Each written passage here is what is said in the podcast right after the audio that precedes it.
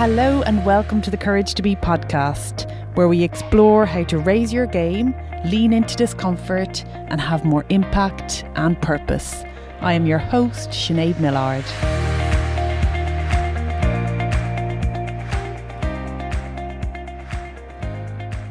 Hello, everyone. Welcome back to this week's episode of The Courage to Be. I'm your host, Sinead, and I am here in the attic, absolutely sweltering, trying to record this episode. Um, I've just been, the kids have just come in twice, so I'm re recording, but that's all good. Today's a good topic. I enjoy speaking about it. I want to build on a wonderful quote by Carl Rogers, who talks about authenticity as being the author of one's life. And the reason I'm so drawn into this particular quote is because for me, it really talks to that empowerment and that liberation that comes with being the author of one's life, right? And taking ownership of more of the experiences that we have throughout our lives. And very often, when we think of authenticity, sometimes we think of it in terms of speaking our truth, sharing our opinion. And yes, this is a big part of it. But for me, to be the author of one's life just captures that really, really nicely. Um, so, and actually, a little story came to mind as well as I was thinking about this topic. My four and a half year old often says to me that she can't wait to be an adult because she can do whatever she wants. In her words, eat ice cream all day, go to bed whenever she wants, watch TV. Basically, kind of, she will make the rules. And and I think, well, I've certainly felt that as a child as well. Um, when we're children, we think being an adult will be really cool. You know, we can travel wherever we like. Not, not saying that eating ice cream and staying up all night is the best use of autonomy, but my point here is that when we do actually grow up, I don't know that we actually take take advantage, or is that the right word? Um, it seems like we've simply traded the parental rules or the school rules of our younger years for the rules of the workplace or perhaps just generally conforming um, as we feel we should as it relates to societal norms.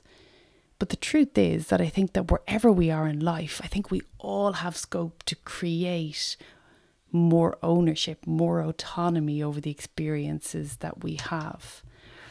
Um, and it's interesting because as we think of authoring more of our lives or taking ownership of more of our lives, yes, there are certain situations whereby we're more limited. For example, if you're working in an organization um, and there's a particular culture, and yes, that brings with it some conformity.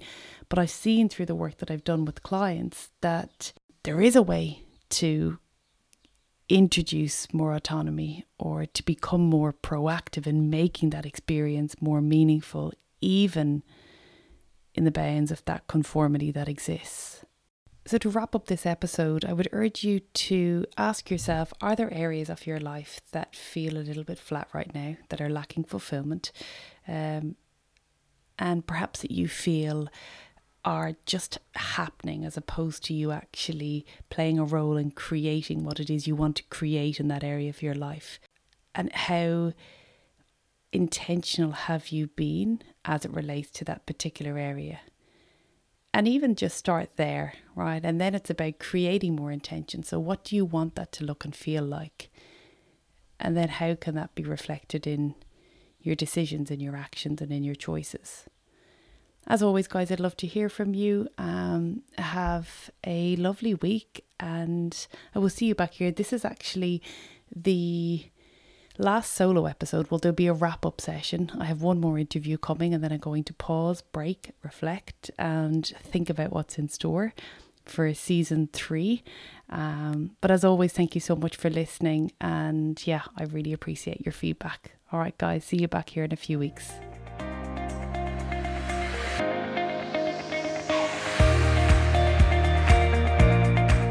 Thank you so much for listening. If there's something that you've heard in this episode that has resonated with you, or perhaps you think it could benefit someone else, then please do share this link or start the conversation. If you haven't done so already, click on the subscribe button in your listening app. And as always, I really value your feedback, so please rate and review this podcast on Apple Podcasts. And for more information, full show notes, links, and resources, you can pop over to my website, sineadmillard.com. See you next time back here on The Courage to Be.